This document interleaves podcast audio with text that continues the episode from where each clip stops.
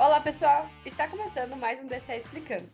Esse podcast faz parte do portal de formação política do DCE, em parceria com o projeto Livre Consciência, que cede esse espaço para a gente, e além de construir toda a parte técnica e de distribuição deste conteúdo. No episódio de hoje, vamos falar um pouco sobre a renda básica universal. Eu sou a Mariana, diretora de ensino, pesquisa e extensão do DCE UTFPR Ponta Grossa. Comigo hoje está Caliane, assessora de formação política do DCE. Olá, Caliane, você pode contar um pouquinho sobre você para a gente? Oi, Mariana. Oi, pessoal. Meu nome é Caliane Gaspareto, eu tenho 21 anos, sou aluna de Engenharia Química, moro na cidade de Ponta Grossa e, como a Mariana já disse, sou assessora de formação política da DCE UTFPR-PG. E Caliane, eu queria começar a perguntar para você, o que seria a renda básica universal? Mariana, a renda básica universal seria um pagamento em dinheiro de forma periódica a todas as pessoas, sem requisito de rendimentos ou empregos. Seria um valor único distribuído igualmente entre os indivíduos, pago pelo governo. Ou seja, tanto pessoas de classes sociais mais baixas quanto as de classes sociais mais altas receberiam esse pagamento. O objetivo da renda básica universal é atestar que toda a população tem o mínimo necessário para conseguir sobreviver. Essa renda traz diversos benefícios, como oferecer a opção de escolha para grupos marginalizados, que podem ser de situações precárias, garantindo acesso a direitos básicos, como alimentação, educação e saúde, sem depender de empregos degradantes ou de seus opressores, no exemplo de vítimas de violências domésticas. Com a renda básica, não haveria um anseio que atinge grande parte da população brasileira, que é o se terá dinheiro para comprar alimento para pôr na mesa no dia seguinte. Os maiores beneficiários desse programa seria a população de baixa renda, onde o dinheiro não ficaria parado em bolsas de valores ou especulação imobiliária, mas sim circulando no mercado, voltando com impostos ao governo, gerando movimentação desse capital. Além disso, por ser algo partilhado com todos, não haveria o estigma ou preconceito que ronda os programas de bolsas sociais. A ideia de uma renda universal se espalhou diante das consequências da pandemia do Covid-19, que, com o isolamento, fechou comércios e causou uma ampla taxa de desemprego. Diversos economistas e a ONU defendem a renda básica, e até nomes famosos como Elon Musk. E, por acaso, já há experiências de renda básica no mundo?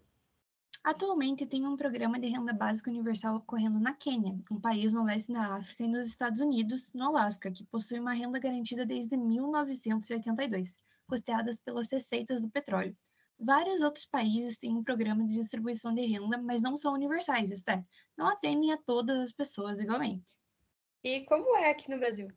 No Brasil, há alguns projetos que planejam uma distribuição de renda, mas não são universais.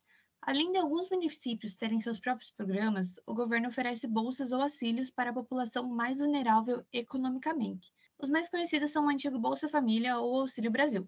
Durante a parte mais grave da pandemia, tivemos também o auxílio emergencial, que apesar de ter critérios menos severos que os outros programas, também não era universal. Além disso, o Brasil tem uma lei desde janeiro de 2004, a Lei número 10.835-04, que visava uma distribuição de recursos chamada Renda Básica de Cidadania, mas o projeto não foi implementado. E por que, que ainda não foi implementada? Algum tipo de resistência ou haveria algum tipo de impacto negativo na economia nacional, dado que teria-se mais pessoas com mais dinheiro? Sim e não. Por um lado, com maior poder de renda, haveria mais dinheiro circulando nos comércios e uma maior arrecadação de imposto. E por essa razão, a inflação não seria um problema. A maior justificativa da resistência está em de onde o governo iria arranjar esse orçamento inicial para fazer distribuição para a população. Mas, de acordo com o professor de economia Ladislau Dobor, o país tem recursos suficientes para assegurar uma renda universal para todos os adultos do Brasil com o PIB que possuímos. Um problema real é que atualmente temos em andamento a PEC 241, que limita o teto de gastos, formando uma resistência contra novos projetos, e o governo ainda permanece endividado. Há também a ideia de que a população tendo mais dinheiro em mãos geraria um processo inflacionário, pois haveria um aumento da demanda. Com isso, todo o comércio e a indústria aumentariam seus preços. Entretanto, esta é uma inverdade e uma falsa concepção, dado que a utilização da capacidade instalada na nossa indústria, ou UCI, bateu em novembro de 2022 a marca de 71% de sua utilização, que demonstra que a indústria brasileira opera com uma certa ociosidade. Agora, caso a demanda aumente, essa ociosidade industrial é diminuída, gerando em contrapartida novos postos de trabalho dentro das fábricas, comércios e aumentaria a arrecadação da União, visto que a maioria dos impostos no país é sobre o consumo, fazendo com que o governo tenha dinheiro para continuar e manter o programa da renda básica. Outra forma de aumento da arrecadação para o pagamento da renda universal seria uma reforma tributária mais progressiva, fazendo com que as maiores taxações caiam sobre as grandes fortunas e rendas, que não é visto hoje. Mesmo diante de todos esses argumentos e saídas, ainda há toda uma oposição que segue uma falsa meritocracia, em que algumas pessoas acreditam que essa renda faria com que uma parcela da população deixasse de trabalhar e produzir, sendo totalmente sustentados pelo governo. Essa relutância à implementação de uma renda que auxilia a todos é uma forma escancarada que evidencia a luta de classes presentes no nosso país, pois para os que possuem o capital não é interessante que essa distância de classes seja diminuída. E agora, para finalizar, quais seriam as suas conclusões finais sobre esse tema? Mariana, na minha opinião, a renda básica universal é uma ideia que pode proporcionar independência e retirar muita gente da situação da miséria é realmente uma forma de ajudar a população, mas que exige uma boa organização para ser mantida e alcançar a todos. Apesar de tanta gente defender o assunto, ainda temos poucos exemplos práticos. Pessoas bem alimentadas e cuidadas são mais ativas no ambiente de trabalho e de estudo. O acesso básico à saúde auxilia adultos e crianças a se manterem saudáveis e dispostas. São muitos os benefícios.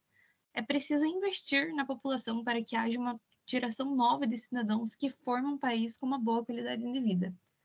Para finalizar, eu convido a todas a refletirem mais sobre o tema e tomar algumas atitudes, levando esse assunto para a roda de conversas, exigir atitudes de representante em câmeras municipais, senadores, etc., pois a lei já foi instituída desde 2004, só falta ser executada, nós, como sociedade, precisamos cobrar sobre isso. Agradeço a todos pela atenção. Estamos encerrando o episódio de hoje do Livre Consciência. Lembramos que os episódios estarão disponíveis na nossa página do Spotify, Deezer e Apple Podcast. E também vocês conseguem nos acompanhar através do nosso Instagram, dce.utfprpg e arroba Livre Consciência. Até mais!